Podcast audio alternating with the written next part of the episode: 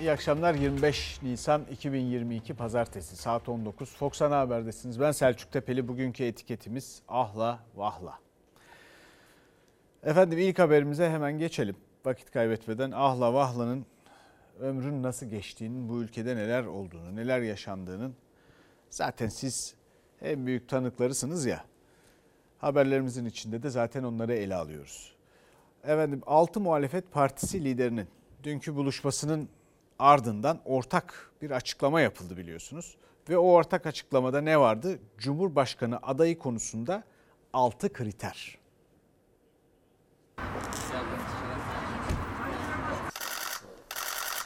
Cumhurbaşkanı adaylığı konusunda liderler olarak birçok kez vurguladığımız gibi uzlaşmacı, özgürlükçü, demokratik değerleri içselleştirmiş, milletimizin tamamını kucaklayan, siyasi ahlak ilkelerini benimseyen, liyakat sahibi bir aday belirleyeceğiz. Altı muhalefet liderinin 6 saat süren zirvesinde ittifakın Cumhurbaşkanı adayına ilişkin 6 kriter belirlendi. İlan edin adayınızı da boyunuzun ölçüsünü görelim. 13. Cumhurbaşkanı kesinlikle Millet İttifakı'nın olacak. Uzlaşmacı, özgürlükçü, demokratik değerleri içselleştirmiş, milletin tamamını kucaklayan, siyasi ahlak ilkelerini benimseyen ve liyakat sahibi. Bu 6 ilkeye sahip bir aday açıklayacağız dedi altı lider. İktidarın yeni seçim yasasıyla yapmak istediği siyaset mühendisliğine karşı işbirliğimizi derinleştirerek sürdürme yönündeki çalışmalarımızı gözden geçirdik. Cumhurbaşkanı adayı için ortak hareket edecek muhalefet partilerinin milletvekili seçimine yönelik listelerde de ortak hareket etme stratejisi Karamollaoğlu'nun ittifak içinde ittifak önerisi de masadaydı ama açıklamaya yansımadı. Güçlendirilmiş parlamenter sisteme geçiş sürecinde yapılacak anayasal ve yasal çalışmalardan bazılarını da ilk kez duyurdular. Anayasal ve yasal mevzuatla ilgili çalışma grubu, siyasi ahlak yasası, ekonomik ve sosyal konseye işlerlik kazandırılması ile ilgili düzenlemeler, Merkez Bankası bağımsızlığının teminat altına alınması, uzun vadeli strateji ve planlamadan sorumlu bir kurumsal yapının oluşturulması konularında yasal hazırlık yapılması için görevlendirilmiştir. Altı lider açıklamasında Amerika Başkanı Biden'ın 1915 olayları için kullandığı soykırım ifadesine de tepki gösterdi. İktidarın sessizliğine de muhalefetin bir sonraki buluşması Gelecek Partisi'nde. Anayasa Mahkemesi'nin 60. kuruluş yılı ve yıl dönümünün töreninde yine bir konuşma vardı. Konuşmada da ilginç mesajlar Anayasa Mahkemesi Başkanı'ndan. Anayasa Mahkemesi bu eleştirileri hak etmiyor diyor.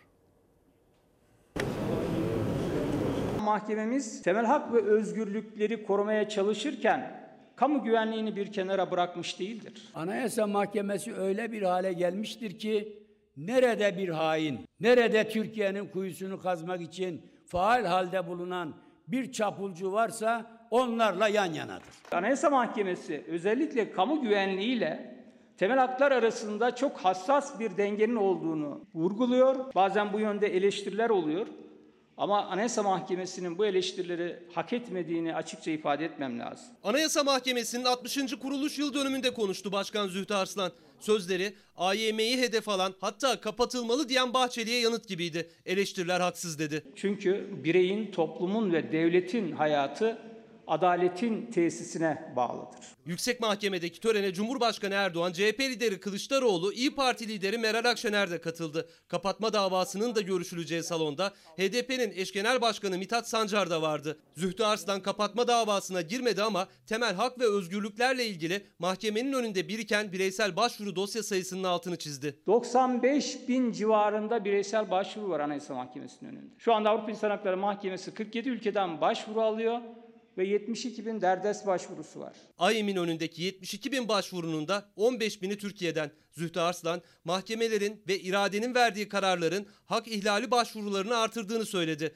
Anayasa Mahkemesi kararlarına göre düzenlemeler yapılmadığını. İş yükünü çözmenin yolu ihlallerin kaynağını kurutmaktır. Bu da ancak Anayasa Mahkemesi'nin bir ihlal kararı verdikten sonra ihlale sebep olan kanunun veya idari makamların kararlarının veya yargı kararlarının ortadan kaldırılmasıyla mümkündür. Bataklığı kurutmadan sivrisineklerle mücadele etmeye devam ederiz. Meclis başkanımıza da seslenmek istiyorum. Yasama organı olarak bu konudaki kanuni düzenlemeleri gecikmeksizin yapmak zorundayız. Cumhurbaşkanı, meclis başkanı ve muhalefet temsilcileri dikkatle dinledi. Konuşma bittikten sonra Zühtü Arslan ve Kılıçdaroğlu kısa süre sohbet etti.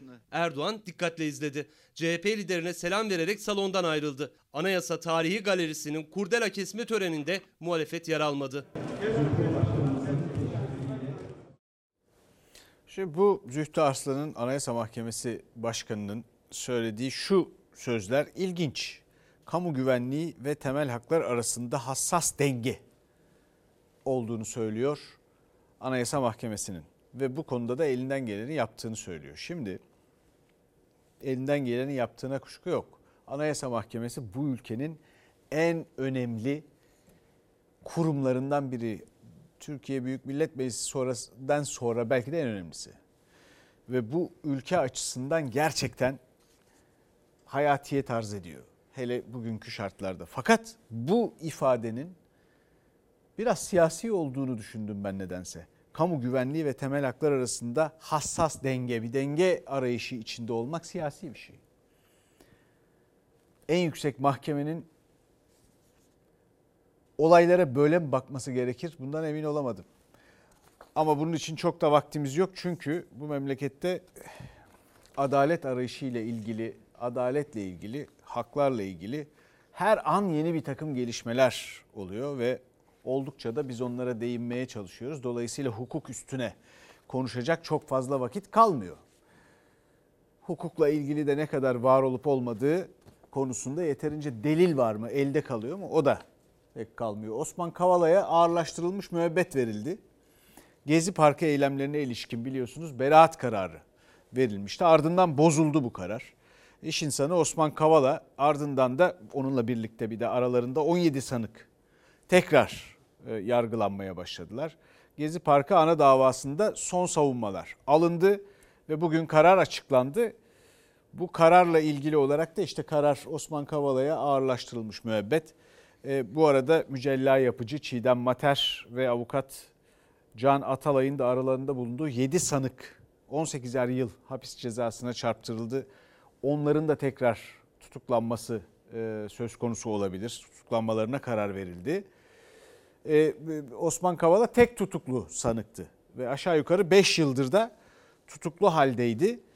E, buradaki en büyük itiraz delillerin suçlamaları karşılamadığı yönündeydi. Avrupa İnsan Hakları Mahkemesi benzer bir karar vermişti. Zühtü Arslan Avrupa İnsan Hakları Mahkemesi kararları konusunda meclisi göreve çağırdı konuşmasında. Ama e, Anayasa Mahkemesi Avrupa İnsan Hakları Mahkemesi'nin aksine hak ihlali olmadığına hükmetti. Bu dava ile ilgili olarak Osman Kavala ile ilgili olarak. Şimdi arkadan şimdi bu arada 7 gün içinde ist, e, şeyde istinafa başvuru e, itiraz için bir başvuru hakkı var 7 gün içinde. O itiraz herhalde yapılacak. Ondan sonra süreci takip etmeye sürdüreceğiz. Bir yandan da e, insanlar şu anda durumu anlamaya çalışıyorlar ülkede. Öyle de bir e, vaziyet var. E, özellikle medyada üzerine yapılan yorumlara kulak kabarttığınızda bunu anlayacaksınız siz de. Sayıştay'ın e, 2021 yılına ait raporu için şimdi ilginç bir iddia var. Kamu kurumlarını ve kuruluşlarını denetlemekle görevli biliyorsunuz Sayıştay. Denetçilere baskı yapıldığı iddiası muhalefetten dile getirildi. 2021 yılı Sayıştay raporu için şok iddia. Denetçiler üzerindeki baskılar daha da artırıldı. Ulaştırma ve Altyapı Bakanlığı grubu başkanı Fazlı Yıldız'ın üzerinde kurulan baskı nedeniyle görevden alma iması ve tehdidiyle istifa etmesi sağlanıyor. CHP'li Deniz Yavuz Yılmaz'ın iddiası Sayıştay'da Ulaştırma ve Altyapı Bakanlığı'nı denetleyen ekibin başındaki grup başkanı sansüre direndi, istifa etti. Sayıştay'ın yayınladığı raporlar öyle inceltildi ki 2016 yılında bu kalınlıktaki bir kurum raporu 2020 yılında 6 kat inceltilerek adeta bir dergiye çevrildi. Sayıştay devlete bağlı kurumları kuruluşları denetlemekle görevli. Usulsüzlükleri, yolsuzlukları ya da kamu zararlarını tespit ediyor. Ancak son yıllarda Sayıştay üzerinde iktidar baskısı iddiasını muhalefet sık sık dile getiriyor. Daha henüz raporlar taslak rapor aşamasına gelmeden önce önemli ve çarpıcı bulgular yok edilerek yayınlanan Sayıştay raporları sansürleniyor. CHP'li Deniz Yavuz Yılmaz'ın yeni iddiası henüz hazırlık aşamasındaki 2021 Sayıştay raporlarına ilişkin. 2021 yılı Sayıştay raporları hazırlanırken Ulaştırma ve Altyapı Bakanlığı grubu denetim ekipleri tespit ettikleri bulguları bakanlığa tutanakla gönderiyorlar. Daha sonra bu bulguların rapordan çıkarılması isteniyor. Ancak denetim ekipleri buna direniyor. Yavuz Yılmaz'ın iddiasına göre Ulaştırma ve Altyapı Bakanlığı'nı denetleyen ekibin taslak raporu bakanlıkta rahatsızlık yarattı. Bazı yerlerin çıkarılması istendi ama denetçiler direndi. Ekibin başındaki isim de. Ulaştırma ve Altyapı Bakanlığı grubu başkanı Fazlı Yıldız'ın üzerinde kurulan baskı nedeniyle istifa etmesi sağlanıyor. Ulaştırma ve Altyapı Bakanlığı Denetim Grubu'nun başındaki ismin istifası sonrası yerine yeni bir isim de atandı. CHP'li vekilin sansür iddiasına karşı ne Sayıştay bir açıklama yaptı ne de Ulaştırma Bakanlığı. Açıklama yok. Göreceğiz bakalım bu hafta ne açıklama yapacaklar bu iddialarla ilgili olarak. Hiç kimse bakmasın, denetlemesin. Herkes kafasına göre bir takım kararlar alsın, paraları bir yerlere aktarsın. Ondan sonra memleket insanına da bu ülkenin değerli, kıymetli insanlarına, seçmenlerine de densin ki sıkıntıları beraber göğüsleyeceğiz. İşte sırtlanacağız ya da neyse taşıyacağız falan filan. Falan filan. Şimdi geçelim. Takip edeceğiz bunu da. Sayıştay meselesini. O konuya bakacağız. Elektrikle ilgili bir tartışma var biliyorsunuz. Elektrik tartışması da öyle acayip bir yere geldi ki Enerji Bakanı tam olarak ne olduğu anlaşılmayan bir tweet attı. Dün, dün akşam ee, şöyle bir imayla Kılıçdaroğlu'nun elektriğinin e, tasarlanarak aslında kesilmediği halde kesilmiş gibi gösterilerek bir kampanya başlatıldığı imasıyla bir tweet attı. Sonra Kılıçdaroğlu'ndan çok sert bir yanıt geldi. Arkadan bakan oradan başka bir konuya geçti. Dedi ki ziyaret edilen elektriği kesik olduğu için Kılıçdaroğlu ve eşi tarafından ziyaret edilen abonelerden birinin elektriği aslında kesik değilmiş. O vakte kadar açılmış filan dedi. Yani bir takım böyle dolandırılan laflar. Şimdi bakalım bu arada tabii bütün bu laflar dolandırılırken Kemal Kılıçdaroğlu da bakanı istifaya çağırdı. 4 milyona yakın abonenin elektriği kesilmiş Türkiye'de. Onların sesi duyulsun diye bu yola girdim. Bu bir direniştir. Sayın Kılıçdaroğlu, o gece elektrikler gerçekten kesik miydi? Kendinizi yine isteyerek ve bilerek karanlığa mı gömdünüz? Erdoğan'ın enerji bakanı budur. Beceriksiz, yalancı, kelime cambazı. Ey bakan bu yazdığın yalansa hemen istifa edecek misin? Enerji ve Tabii Kaynaklar Bakanı Fatih Dönmez'in iddiası CHP liderinin istifa çağrısı.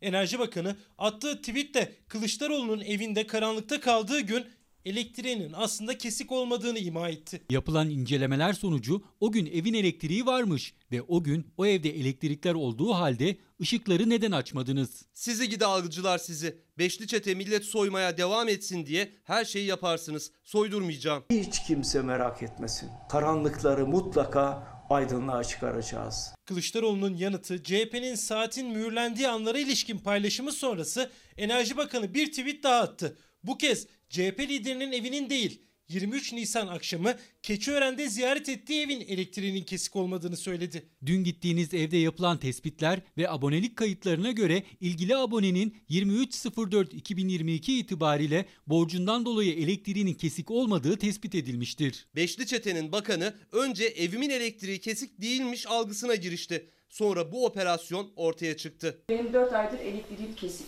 Eşimden ben boşandım. Evet. 3 tane çocuğumla ben çalışmıyorum. Çalışmadığım için e, elektrik faturasını ödeyemedim. Kılıçdaroğlu Keçiören'de 3 çocuklu Güllü Demir'in evini ziyaret etmişti gece eşiyle. Borcundan dolayı elektriği kesik evde mum ışığında dert dinlemişti. Ama Enerji Bakanı Fatih Dönmez mizansen olduğunu söyledi. CHP İzmir Milletvekili Tuncay Özkan mühürlenmiş elektrik saatiyle yanıt verdi. Evin sahibi de konuştu. Dün Sayın Genel Başkan'a evime geldikten sonra bugün kaymakamlık tarafından benim elektriğim açıldı saat 9-10 civarlarında. Güllü Demir, Kılıçdaroğlu'nun ziyareti sonrası kaymakamlığın devreye girdiğini ve elektriğinin açıldığını söylerken kaymakamlıkta bakanı destekler açıklama yaptı. Başkent Elektrik Dağıtım Şirketi ise evin elektriğinin borcundan dolayı 31 Mart'ta kesildiğini ama 5 Nisan'da açıldığını duyurdu. Evin sahibi Kılıçdaroğlu'nu doğruluyor. Dün Genel Başkan sayesinde benim elektriğim açıldı ve çok şükür karanlığıma aydınlık geldi. Allah hepsinden de razı olsun. Kaymakam Bey'den de Allah razı olsun. Saraya çağrımdır. Karanlıktaki yoksulların elektriğini ziyaretimle açacaksınız. Allah'a yemin olsun ki hepsini ziyaret ederim. Ödeyin yoksulun faturalarını utanmazlar. CHP lideri iktidara böyle seslendi. Borcundan dolayı elektriği kesik olan ailelerin faturalarının ödenmesini istedi. Şimdi burada tarafları dinlediniz. Ortada planlı ve yaygın biçimde bir kafa karıştırma çabası var. Bunu görüyorsunuz. Bütün bunları bir kenara koyalım. Yani bu e, Cumhurbaşkanlığı hükümet sisteminin, kabinesinin bakanları iş yapmak için değil, kamufle etmek için, kafa karıştırmak için, bir tartışmayı sulandırmak için, yeri geldiğinde eğlendirmek için, oyalamak için insanları görev yapıyor gibiler. Öyle anlaşılıyor. Çünkü iş özünden yine uzaklaştırılıyor. İşin özünde resmi belgeli bakanlığın kendi açıkladığı çok ciddi bir durum ve sorun var. Şimdi Kemal Kılıçdaroğlu bu konuyu gündeme taşıdı. Ve taşıması da kendi evinin elektriğiyle oldu filan. Ondan sonra ve hatta ondan önce değişik vesilelerle yine aynı konuyla ilgili olarak açıklamalar yapıldı. O açıklamalarda şu rakamlar var. 3,5 milyon insanın elektriği 2021 yılında kesilmiş. Şu süreyle ya da bu süreyle insanlar parasını bir yerden denkleştirmiş, bulmuş, gelmiş, ödemiş, açılmış.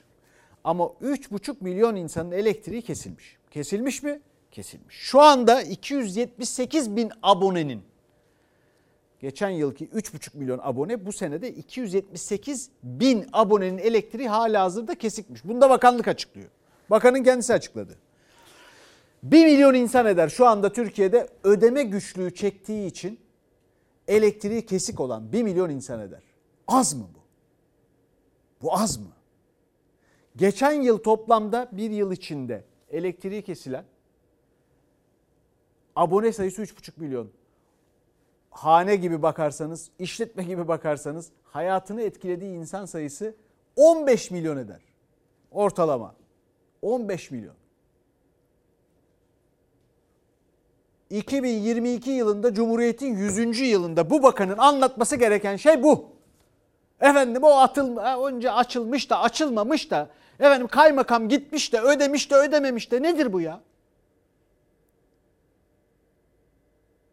Bu arada 1 milyonda doğalgazı kesilen insan var. 3,5-4,5 milyon ediyor. 2021 yılında. O yüzden bu lakırdıları bir kenara bırakmak lazım. Buradaki tablo açıkça ortadadır.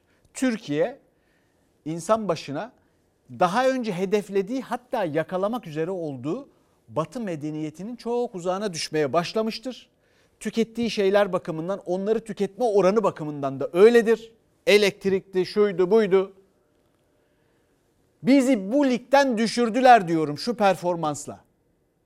Ve üstüne de şimdi laf kalabalığı yapıyorlar. Efendim öyleymiş de böyleymiş. 15 milyon, 16 milyon insan elektriğinin parasını ödeyememiş ya. Elektrik alamamış, hizmeti alamamış. İşte yani 3,5 milyon insan elektriğinin parasını abone ödeyememiş.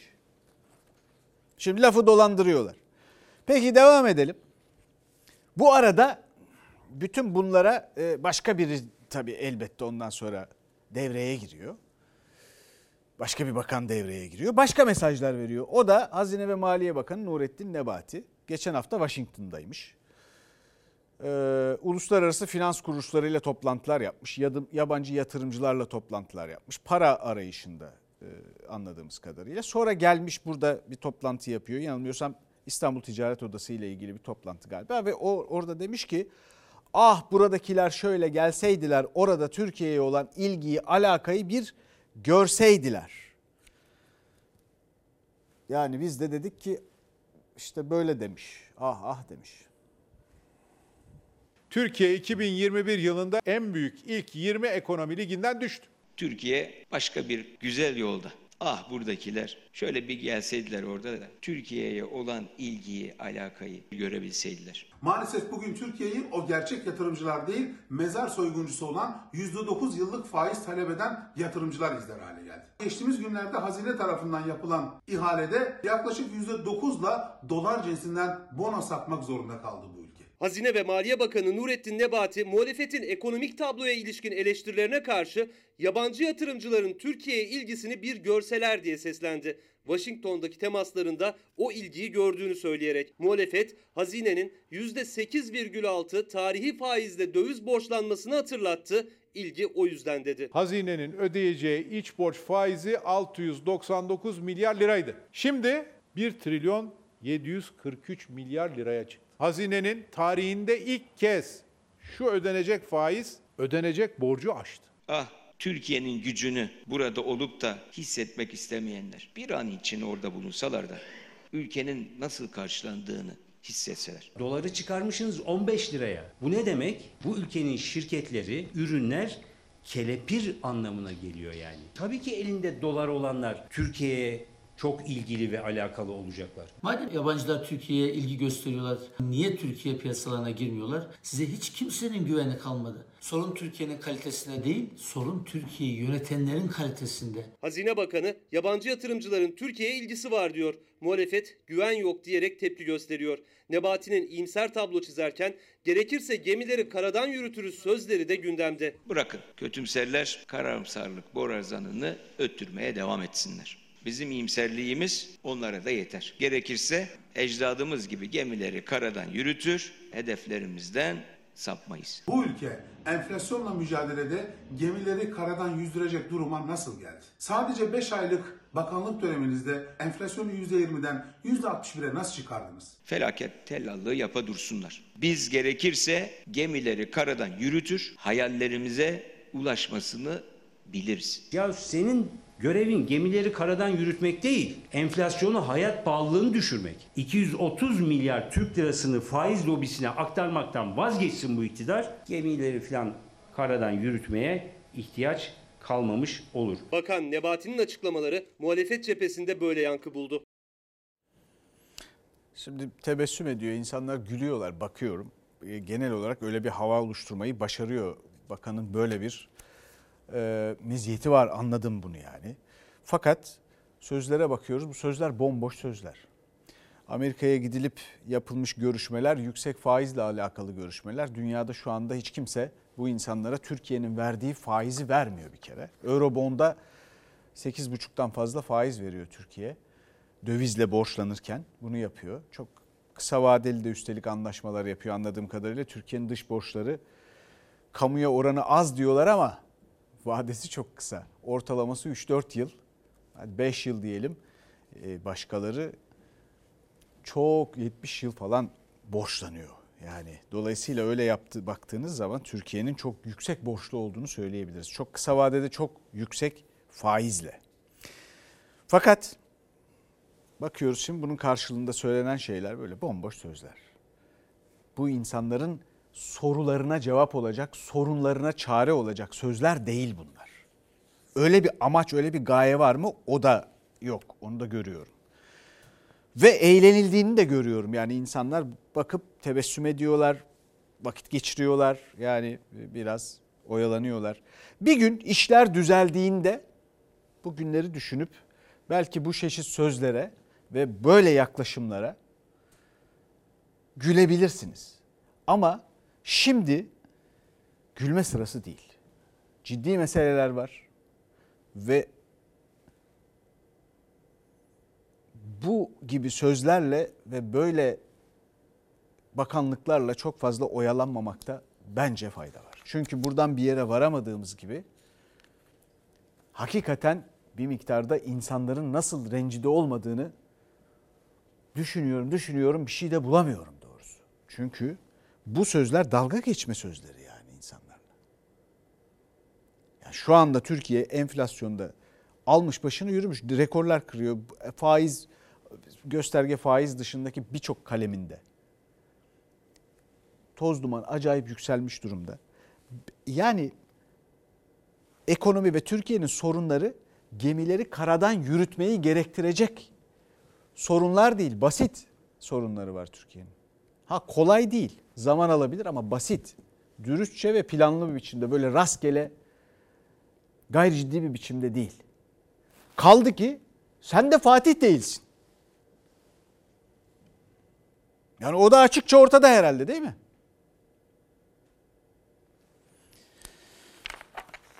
Efendim devam edelim. Şimdi bütün bu fiyakalı e, sözlerin üzerine e, vaziyete bir bakalım. İcra iflas davaları için ek bina kiralanmış.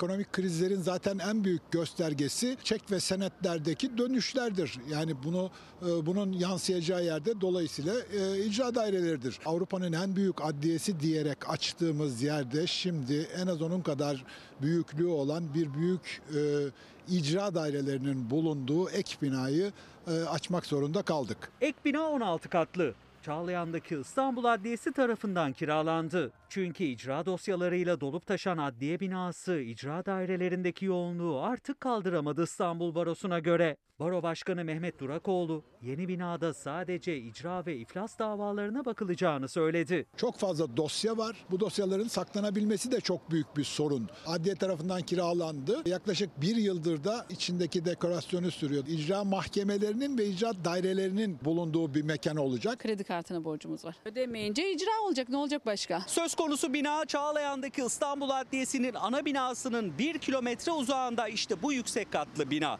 ve İstanbul Barosu'na göre yoğunluk nedeniyle icra mahkemesi ve icra dairesi artık bu binada hizmet vermeye başlayacak. Kamyonlarla taşınan o dosyaların e, icra dairelerine yakın yerlerde e, arşivleneceği anlamına geliyor. Bütün bunları e, taahhüt ediliyor bir anlamda e, ama gerçekleşip gerçekleşmeyeceğini açıldığı zaman göreceğiz. Başta kredi kartı ve krediler ayın sonunu getiremeyen bankalara başvuruyor ama bir sonraki ay o borcu ödeyemiyor. Borç borçla kapanmaz hale gelince de icra kapıyı çalıyor. Yılın ilk 3 ayında 3 milyona yakın yeni dosya geldi icra ve iflas dairelerine. İcra dosyalarındaki yoğunluğu muhtarlıklarda da görmek mümkün. Bunlar sadece bulunduğumuz muhtarlığa gelen mahkeme tebligatları ve bu belgelerin çoğunluğu icra ile ilgili. Artmaya başladı bugünlerde evet. Günlük e, bize 50-60 tane evrak geliyor. Kesinlikle arttı yani hem de inanılmaz boyutlarda arttı. Tabii ki borcunu ödeyemiyor çünkü insanlar e, geçim derdindeler,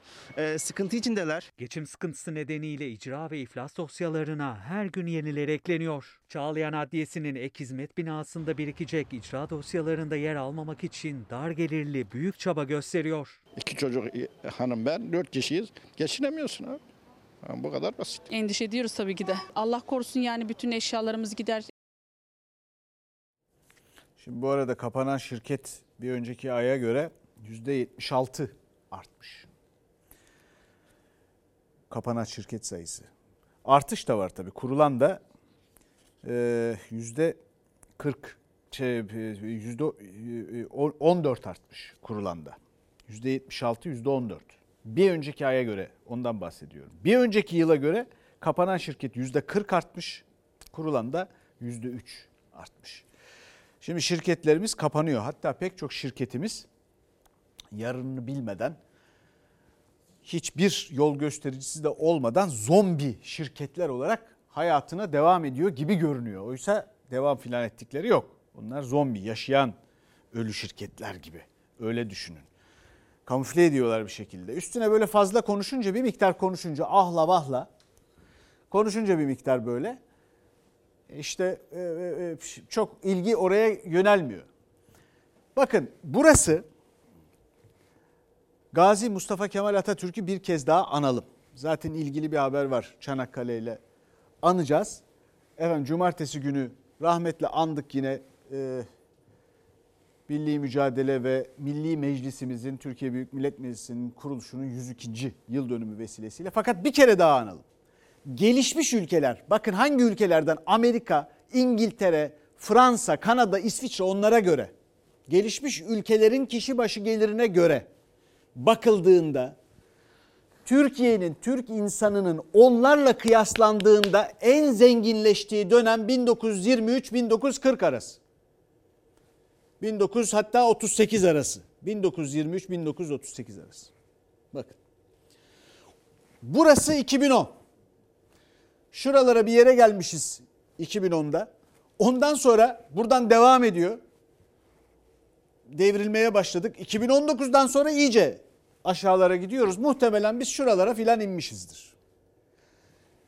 Atatürk'ün bu döneminde gelişmiş ülkelere yanlış anlamayın. Gelişen ülkeler OECD şu bu değil. İsviçre, Almanya, efendim İngiltere, Fransa gibi ülkelere karşı kişi başına gelirde insanının en çok zenginleştiği dönem 1923-1938. Evet öbüründe görüyorsunuz dış ticarette e, yüksek teknolojili ürünlerimizin payı da 2000 yılında %6 idi, 5-6 idi. Şimdi 3 3.2'ye filan düşmüş. Geldiğimiz nokta budur. Bunu unutmayın. Bütün bu ahla vahla bu sözler, gözlerdeki ışıltılar filan. Bakalım emekli ne diyor gözlerdeki ışıltıya? Emekli bayram ikramiyesine hala zam bekliyor. Kendi halimizde yağımızla suyumuzla kavrulabiliyoruz. Ama ne kadar kavrulacaksa bittik. Yok. E bayram geliyor. Bayram bizim için bayram değil ki. Üç tane torun var. Ne yapacaksın? Dede geline sarıldığı zaman bırakalım. Torunlarının yüzünü görmek bir yana isimlerini andığında sızlıyor emekli dedelerin yüreği. Çünkü bayram kapıda ama eski bayramların tadı da tuzu da kalmamış yuvalarında. Onlar bayram hazırlığı yapmaları gerekirken torunlarına veremeyecekleri harçlıkların derdindeler. Emekli ikramiyeleri için bir yandan da bayram öncesi son kabine toplantısındaydı gözler. Bekliyoruz. İnşallah verirler yani. İhtiyacımız var çünkü. Torunlar bekliyor öp beni. Yarın gelecek elimizi öpmeye ne yapacağız? Biraz para verirlerse biz de onlara dağıtalım. Vallahi 4 lirayı umuyorduk. 8-10 yerden maaş alanlar vardı. Ona göre biz umuyorduk. Emekli ikramiyesi 1000 TL iken 5.2 gram altın alabilirken şu anda 5 kilo baklava alamıyor. 4 yılda sadece 100 lira artan emekli ikramiyelerine bu bayramda zam yapılmayacağını Çalışma Bakanı açıklamıştı. Ama bayrama sayılı günler kala kabine bir kez daha toplandı. 1100 liranın şu anda 100 lira kadar değeri yok. Biz bittik bittik. Ta Sincan'dan buraya yeşil soğan ucuzmuş. Aa aldım gidiyorum. Kaç Buyur. aldın dayı? İki tanesini 5 liraya aldım. Sincan'da ne? Tanesi 7,5-8 lira. Hepsinin ortak derdi aslında az olan maaşlar ama üzerine bir de kira, gıda ve faturalar eklendiğinde dertleri daha da çok artıyor ve bu yüzden ikramiyelerinin artmasını istiyorlar. Sokakta gezenin hiçbirinin elinde bir poşet yok. Çok zor durumda boş boş geziyoruz. Ya kolonya almadım. Bak pantolon alayım dedim alamadım. Yırtık ayakkabıyla geziyor. Bak yırtık. Bu maaş gibi enflasyona bağlı bir rakam değil. İkramiye başka bir şey. Kabine toplantısının başladığı dakikalarda AK Parti Grup Başkan Vekili Bülent Turan da emeklilere umut olacak bir cümle kurmadı. Cumhurbaşkanı da ne emekli dedi ne de ikramiye. Umut başka bayrama kaldı. emeklilerimiz bekliyorlar. Kabineden kabine toplantısından sonra Cumhurbaşkanı Erdoğan bir takım açıklamalar yaptı. Beklenen hiçbir konuya değinmedi bu arada. Bayram tatili uzar mı? E, emeklinin ikramiyesine zam var mı? Bahsetmedi bunlardan. Dolayısıyla emeklinin bayram ikramiyesine hala zam yok. Tekrar ediyorum. Emeklinin bayram ikramiyesine zam yok efendim. Emekliyi e, nazarı dikkate almıyor gibi görünüyorlar. Eminler belli ki emeklinin tutumundan, kanaatinden. Ama bu arada ilave bir 15 milyar Türk lirası e, kadar bir ilave e, sosyal yardım için çalışmaların sürdüğünü açıkladı Cumhurbaşkanı Erdoğan. İlave 15 milyar. Ve dedi ki dünyada çok önemli bir yerdeyiz biz sosyal yardımlarda dedi. Kaç gündür bunu anlatmaya çalışıyorum. Bu iyi bir şey değil. Bu ülke bu devlet topladığı vergilerle bu ülkenin insanının becerisi, çalışmayı, çalışması, emeğiyle, zenginliğiyle bugünlere kadar geldi. Bu ülkeyi dünyada en çok yardım, sosyal yardımla insanlarını geçindirmeye çalışan 2, 3. 4. filan ilk 5'e soktunuz yani. Fakat mesele şudur. Yardım edilmiş yoksullar olmak istememeli bu ülkenin insanı. Yoksulluğun ortadan kaldırılmasını istemeli. Bu devlet demek değil. Hepimiz birbirimize yardım ederiz. O zaman hükümete ne lüzum var? diye sormaz mı insanlar? Efendim e, AK Parti Genel Başkan Vekili Binali Yıldırım gençlere nasihatte bulundu. Bir takım nasihatlerde. E, o nasihatlerden biri davulun sesi uzaktan hoş gelirdi. E, bakalım gençlere Binali Yıldırım'ın bu nasihatleri nasıl geldi? Şu gence de bir soralım. Genç adam sen de şöyle gel bakalım. Oo başkanım. Sen de bir yere gidiyorsun herhalde. Atla bırakalım seni. Valize nereye gidiyorsun böyle? Uçuşum var başkanım. Öyle mi? Memlekete gidiyorsun herhalde. Hayır başkanım yurt dışına çıkıyorum. Sen de mi ya? Birçok gencimiz yurt dışında gidip yerleşmek istiyormuş. Davulun sesi uzaktan hoş gelir misali. Öyle değil yani. Ekonomik ve sosyal sıkıntılar daha iyi bir gelecek umudu meslek sahibi olsa da olmasa da gençleri yurt dışına yönlendirirken AK Parti Genel Başkan Vekili Binali Yıldırım yurt dışına gitmek isteyenleri uyardı. Orada daha zorlu şartlar var diyerek. Gittiğiniz zaman bir müddet hoşunuza gidiyor ama orada ülkenizden daha zor şartların olduğuyla karşı karşıya kalıyorsunuz. Varsın gidiyorlarsa gitsinler. Cumhurbaşkanı Erdoğan hekimler için kurmuştu bu cümleyi. Sonrasında düzeltti. Ama sadece hekimler değil birçok meslek dalından genç yurt dışı hayali kuruyor. Hatta henüz üniversite aşamasındayken. Önüme bakmak için önce karnımdan kafamı kaldırmam gerekiyor. İstanbul'da kar yağdığı zaman orada arkadaşım çıkıp oh bir hafta dışarı çıkıp para harcamayacağız. Cebimizde kalacak gibi bir cümle kullandı. Gençlerin yurt dışına yönelmelerindeki en büyük etken ekonomik tablo ve iş kaygısı. Toplumsal sorunlar da önemli. Hasan oğlum sür bakalım şöyle. Nereye gidiyoruz başkanım? Bay Kemal'in evine gidiyoruz ya. Başkanım ufak bir problemimiz var sanırım kaybolduk. Öyle mi? Evet başkanım. Önemli değil. Dur şimdi bir iki vatandaşımıza soralım bakalım. Bay Kemal'in evi nerede ya? Bay Kemal ben Suriye. Türk, Türkçe yok ben de Suriye. Peki.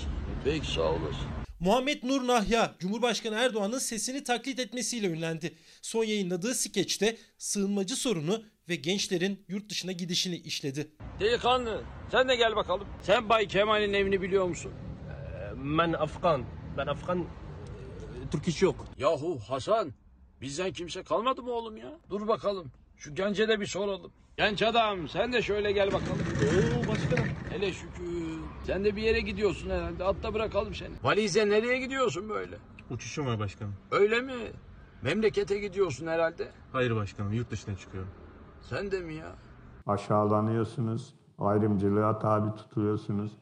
Hiçbir şekilde sizi kabul etmiyorlar. Milyonlarca sığınmacı ev sahipliği yapan Türkiye'den gençlerin daha iyi bir gelecek hayaliyle yurt dışına gitme arayışı gençlerin skeçlerine de konu artık. Çünkü hayatın gerçeği. Eski Başbakan Binali Yıldırım yurt dışı daha zor dese de. Gençler konusunda itina ile düşünülmesini biz de aynı zamanda tavsiye edelim.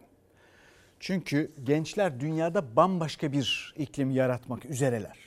Türkiye de buna dahildir. Bunun detaylarına gireceğiz. Niye olduğuna, nasıl olduğuna bakacağız fırsat buldukça. Yalnız yabana atmayın gençleri derim.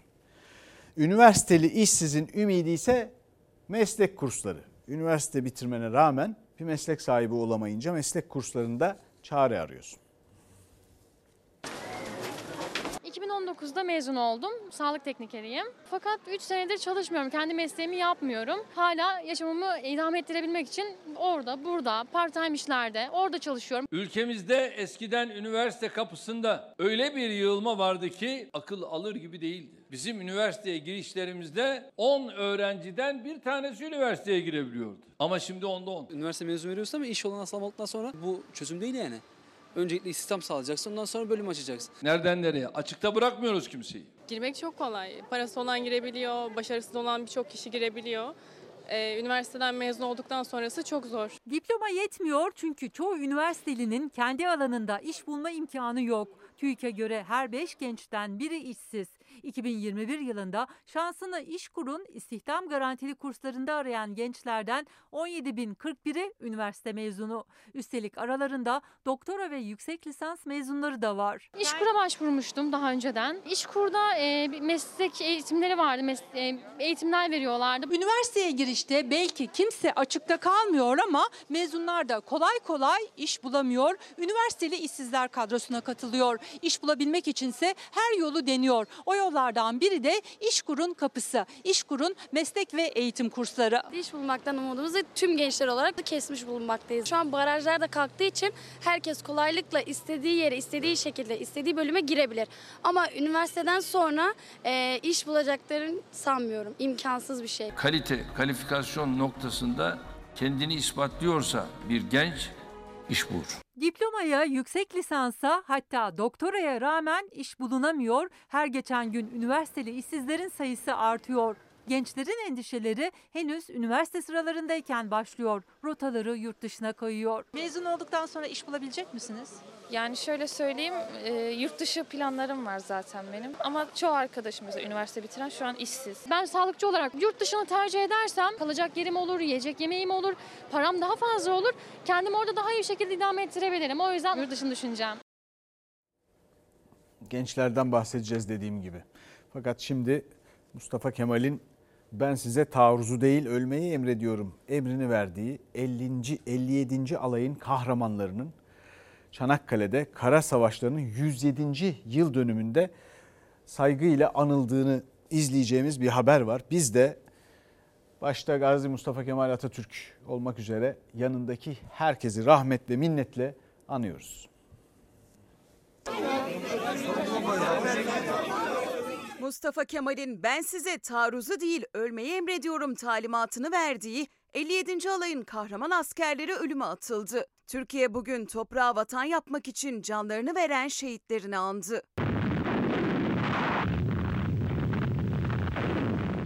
Birinci Dünya Savaşı'nın en kanlı çarpışmalarının olduğu yerdi Çanakkale. Vatanın son kalesiydi. Artık eli silah tutan herkes için feda vaktiydi. 15'ini henüz doldurmuş binlerce koca yürekli kahraman gözünü bile kırpmadı. Hepsi cepheye koştu. Hey 15'li 15'li Tokat yolları taşlı 57. alayın neredeyse tamamı şehit düştü. Ama geçit vermediler düşmana. Onların mücadelesi bir ülkenin istiklal destanındaki altın satırlar olarak tarihe geçti. Hey 15'li 15'li Tokat yolları taşlı Atatürk'ün emrini yerine getiren 57. alayın şehitleri Çanakkale Kara Savaşları'nın 107. yılında bir vatanın kalbinin attığı yerde Çanakkale'de anıldı. Gözlerini kırpmadan şehadete yürüyen şehitlerimizi, gazilerimizi, Gazi Mustafa Kemal Atatürk'ü, silah arkadaşlarını, tüm büyüklerimizi rahmetle minnetle yad ediyorum. Sahur vaktinde yürüyüşten önce katılımcılara 57. alay askerlerinin son yemeği olan kırık buğday çorbası ikram edildi. Ardından destan yazan Mehmetçik ve 57. alay kahramanları için binlerce kişi vefa yürüyüşüne geçti. Şehitlerimiz rahmet ve minnetle yad edildi. Abi pardon. 5,5 kilometrelik yürüyüş Conk Bayırı'nda sona erdi. Yürüyüşte Çanakkale Kara Savaşları'nın 107. yıl dönümü nedeniyle 107 metrelik Türk bayrağı açıldı.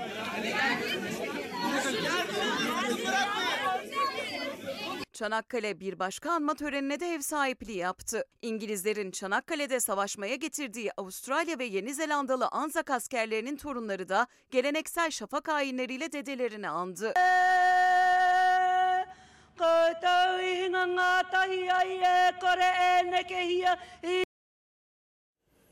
Bir izleyicimiz en güzel yıllarımız ahla vahla geçiyor diye yazmış. Eh, ahla vahla geçmez çözüm odaklı olmadıktan sonra dışarıya e, bağımlı kaldıktan sonra bir yere varamayız diyor. Bir başka izleyicimiz e, Ispartalılar paralarını ödemişti onların elektriğini niye kestiniz diye hatırlatmış kışın. Efendim şimdi bir reklam arası hem mesajlar hem haberler hem de yorumlarla devam edeceğiz sonra. İstanbul'da sıra İstanbul'a geliyor. İftar saati yaklaşıyor. Şimdi o yüzden Emre Üskübarlaz'a gideceğiz. Zeytinburnu'nda Takkeci İbrahim Ağa Camii'nde bizim kameramanımız Ömür Dikme ile birlikte. Ee, kolay gelsin. Ee, Emre nasılsın? Orada havalar nasıl? Çok uzak bir yer değil sayılmaz ama çok güzel bir yer. Ee, sana sözü bırakalım şimdi. Selçuk Tepeli tarihi bir caminin önündeyiz. Burası Takkeci İbrahim Ağa Camii. Vakit kaybetmeden hem yürüyelim hem hikayesini anlatalım. Adından da anlaşılacağı gibi Takkeci İbrahim Efendi takke yapıp satan bir esnaf. Durumu pek iyi değil ama en büyük arzusu bir cami yaptırmak. Bir gün rüyasında bir kişiyi görür. Elinde bir salkım üzüm vardır ve Takkeci İbrahim'e der ki Bağdat'a git. Bağdat'ta bu üzüm seni bekliyor der. Tabi rüyasından uyanır bu işte bir iş var diyerek İstanbul'dan kalkar üşenmez Bağdat'a gider.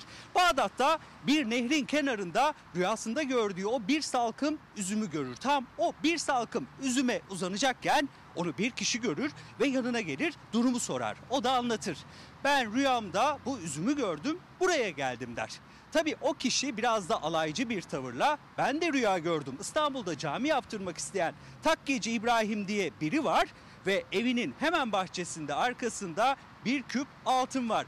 Ben bir küp altın için kalkıp Bağdat'tan İstanbul'a gitmiyorum da sen bir salkım üzüm için İstanbul'dan Bağdat'a mı geldin der. Tabi durumu Takkeci İbrahim Ağa anlar, Bağdat'tan İstanbul'a döner.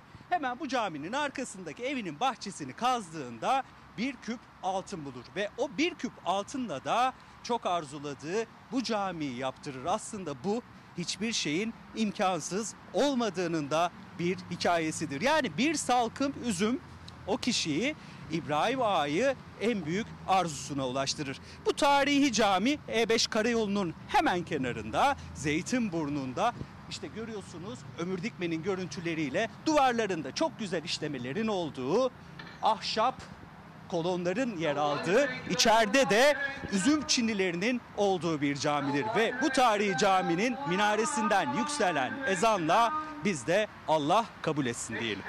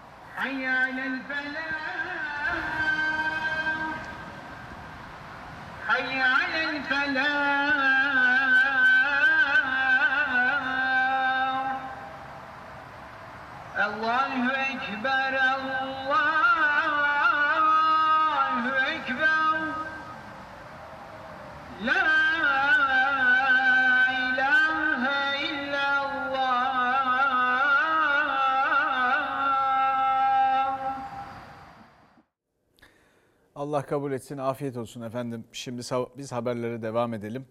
Rusya'nın Ukrayna'da giriştiği işgal 61. gününde siviller acı çekmeye devam ediyor. Bir bakalım neler olmuş, neler yaşanmış.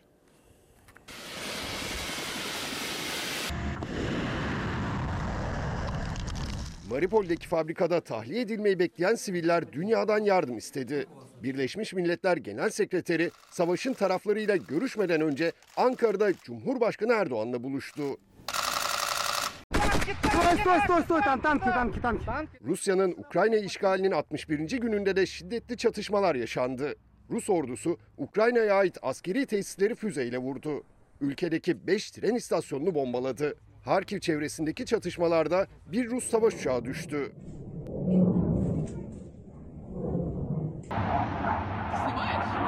Dünyanın gözü 2000 Ukraynalı asker ve yüzlerce sivilin kapana kısıldığı Mariupol'deki çelik fabrikasında. Rusya, sivillerin tahliyesi için geçici ateşkes ilan etti. Ukrayna askerlerine teslim ol çağrısı yaptı. Ukrayna ise insani yardım koridorları konusunda herhangi bir anlaşma sağlanamadığını açıkladı. Fabrikada mahsur kalan siviller zor koşullar altında kurtarılmayı bekliyor. Anneler bebek bezi bulunamadığı için çocukların altına naylon torbalar sarıyor. Nemden duvarları küf tutan odalarda çamaşır kurutmaya çalışıyor.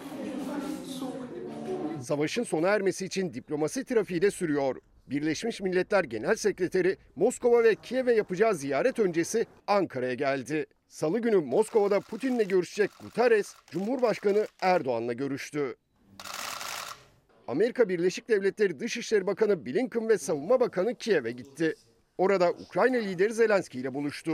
Görüşmede Ukrayna'ya yapılacak 700 milyon dolarlık askeri yardımın detayları ele alındı. Bursa'da eğitim uçağı şehir içine düştü. Pilot ve öğrencisi hayatını kaybetti.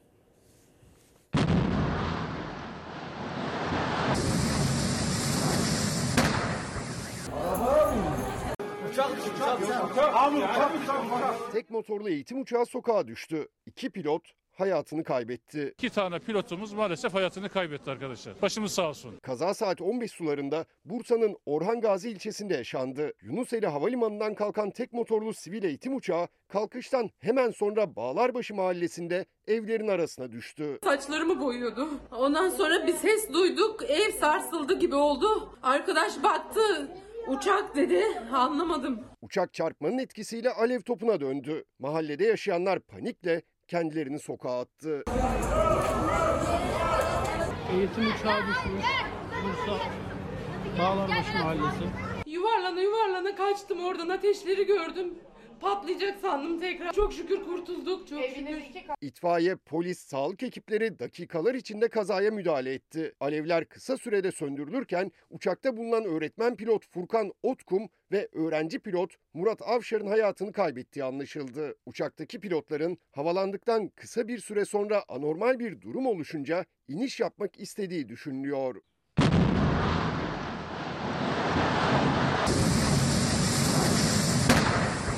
Kazada iki ev ve park halindeki iki araç hasar gördü. Eğitim uçağının çarptığı evde bulunan ve şoka giren bir kadına ilk müdahalesi ambulansta yapıldı. Kazanın sebebini araştırmak için Ankara'dan özel bir kırım ekibi görevlendirildi. Ne uçağı ya? Hastane randevuları ile ilgili bir süredir sıkıntı vardı biliyorsunuz. Biz de haber yaptık. Randevu alınamıyor diye kaç kez anlatmaya çalıştık. Sonra bir şeyler yapmaya çalıştılar filan. Tam da anlamadık. Şimdi ilginç bir durum ortaya çıktı. Randevu yoksa sıraya gir genelgesi. Duyurulması da garip oldu.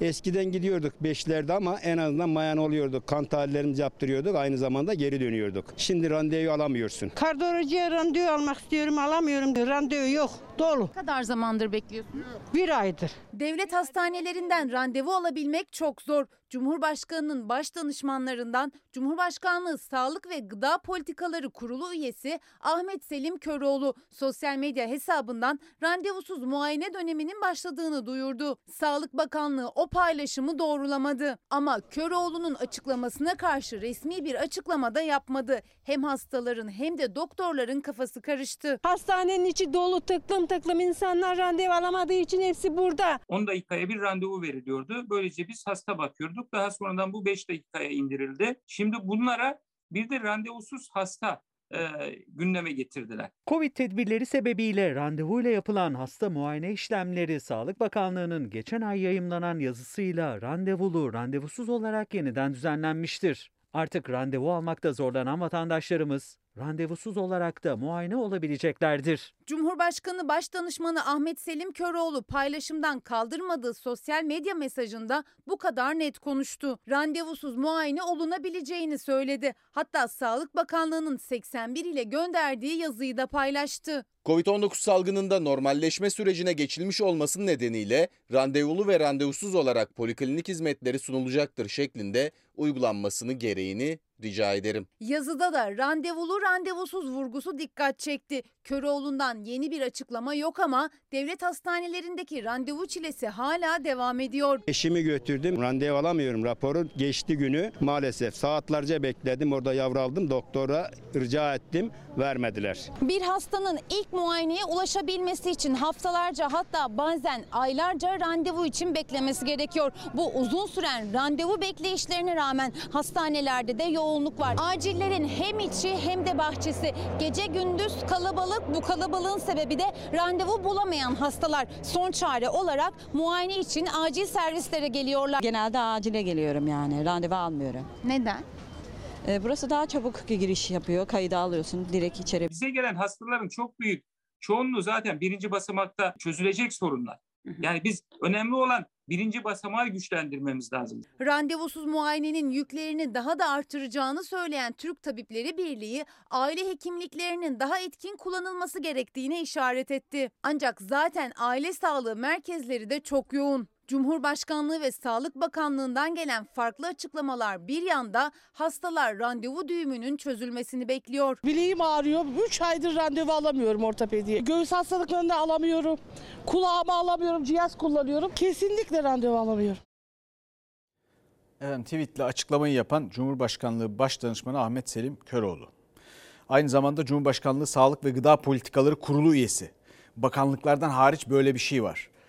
Kendisi eczacı ve sosyologmuş. Cumhurbaşkanlığı hükümet sisteminin getirdiği durumlardan biri bu. Ülke değil sanki sosyal medya hesabı yönetiliyor. Konu sağlık. Devam edelim şimdi. Başka buna benzer başka bir şey. Karakolda ölüme tutuksuz yargılama.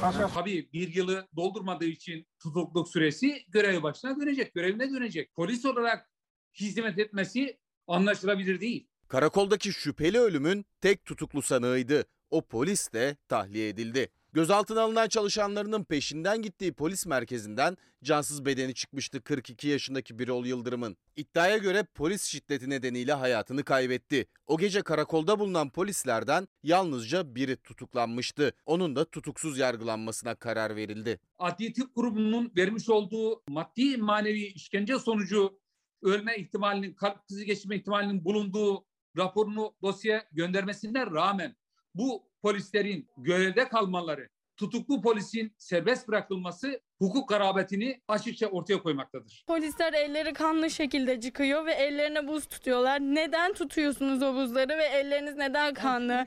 Kıyafetler neden kanlı? Babam neden mutfakta? Bekleme salonunda öldü dediniz, yalan konuştunuz. Neden mutfaktan çıktı? 42 yaşındaki Birol Yıldırım Haziran 2021'de İstanbul Esenyurt'taki karakolda yaşamını yitirdi. Güvenlik kamerası görüntülerinde delil gösterip ailesi şiddet iddiasıyla hukuk mücadelesi başlattı. Komiser yardımcısı İsmail ise tutuklu tek sanıktı. Tanıkların ifadelerine rağmen mahkeme tahliye kararı verdi. Bu polisler sırayla değişiyordu. Dövmeye devam ettiler. Birol bana doğru düştü, ardından yere yüzüstü düştü. Nabzını kontrol ettiler, nabız alamadılar. Bizi odadan çıkarttılar. 12 sanık tutuksuz yargılanacak. Yıldırım ailesinin avukatı Hüseyin Tuzcu hukuk mücadelesine devam edeceklerini söyledi. Bugün ya da yarın itiraz etmiş oluruz.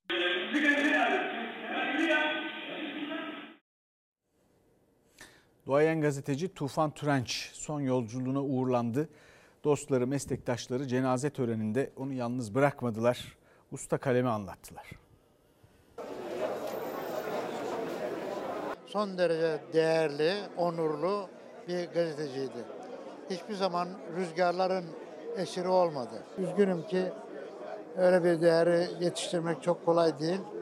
Hepimizin başı sağ olsun. Bence çok namuslu bir gazeteciyi kaybetti Baba Ali. Kalemini satmayan, ödün vermeyen, yıllarca hürriyete e, yazı işleri müdürlüğü yapmış, köşe yazarlığı yapmış ve yakın tarihimizde pek çok manşet elinden geçmiş. Türkiye'nin bir tanığıydı. Son dönemin yakın tarihin bir tanığıydı. Türk basınının en değerli kalemlerinden de Tufan Türenç 77 yaşında hayata veda etti. Duayen gazeteciyi son yolculuğunda başta meslektaşları, dostları yalnız bırakmadı. Taziyeleri eşi basın konseyi başkanı Pınar Türenç kabul etti. Gerçekten çok iyi bir insandı. Arkadaşlığı, onun boşluğunu nasıl dolduracağız onu bilemiyorum. Uzun yıllar beraber çalıştık. Gerçek gazeteciydi yani her şeyle. Şimdi mekanı cennet olsun. Tufan Türenci bana tarif edin derseniz benim gözümde iki çok önemli özelliği var. Biri kurum insanıdır. Çalıştığı kuruma gerçekten gönülden bağlı bir insandır. İkincisi dürüstlüğüdür. Dürüst, onurlu, çalışkan yolunun kesiştiği isimler Tufan Türenç'i bu kelimelerle anlattı. Acıları tarifsizdi. Mesleğe Abdi İpekçi'nin yanında başladı. 30 yıl yazı işleri müdürlüğü yaptı. Köşe yazılarıyla hep ışık tuttu. O kadar üzüldük ki size tarif edemem. E, Birçok insanı yetiştirdi. Sadece e, kendi etrafına da e, ışık tuttu. Babasından ötürü de Tufan Türenci ayrı bir sevgimiz var. Allah rahmet eylesin. Bu dönemde çok özlenen, çok aranılan bir gazeteci profiliydi. Batı müzikisine ve Batı kültürüne açık yanı vardı. Bu konuda katkıları önemli tabii. Başımız sağ olsun. Her şeyi bilen adam diye tanınırdı basın camiasında. Tufan Türenç İstanbul'daki cenaze töreninin ardından eşi Pınar Türenç'in elveda bir tanem yazılı çelengiyle uğurlandı son yolculuğuna. Allah'tan rahmet yakınlarına başsağlığı dileriz. Efendim şimdi bir dakika bölümünde de Fransa'daki seçimleri konu edelim dedik. Gençlerle de alakası var. Macron kazandı ama nasıl kazandı? Bundan sonraki 5 yıl bundan önceki gibi olmayacak dedi. Çünkü bu oyların bana nasıl neden verildiğinin farkındayım dedi. 2017'de Fransa'daki oy durumu şöyle. Şu maviler Le Pen oyları e, ve e, aşırı sağcıların oyları 2017'de. Burada mavileri görüyorsunuz 2022'de nasıl artmış. Fakat Marine Le Pen ile Jean-Luc Mélenchon ikinci, üçüncüydü. Aralarında bir puan kadar fark vardı. 22-23 gibi ilk turda. Yani Mélenchon bir puan daha alsaydı ikinci tura kendisi kalırdı ve Macron bu oyu alabilir miydi? İşler o zaman karışırdı. Bütün bu Fransa'daki seçim e, analizinde en önemli konu şu. 18-24 yaş arası gençlerin başkanı, Cumhurbaşkanı Jean-Luc Mélenchon, sosyalist aday. 48-54 yaş grubununki ise Marine Le Pen. Gençler başka bir şeyin peşinde. Efendim şimdi bir reklam aramız var sonra veda için buradayız. Efendim bizden sonra Yasak Elma var yeni bölümüyle. Yarın görüşmek üzere. İyi akşamlar. feda bir tek dostuma Her köşesi cennetin ezilir yerler için Bir başkadır benim memleketim. Lay lay lay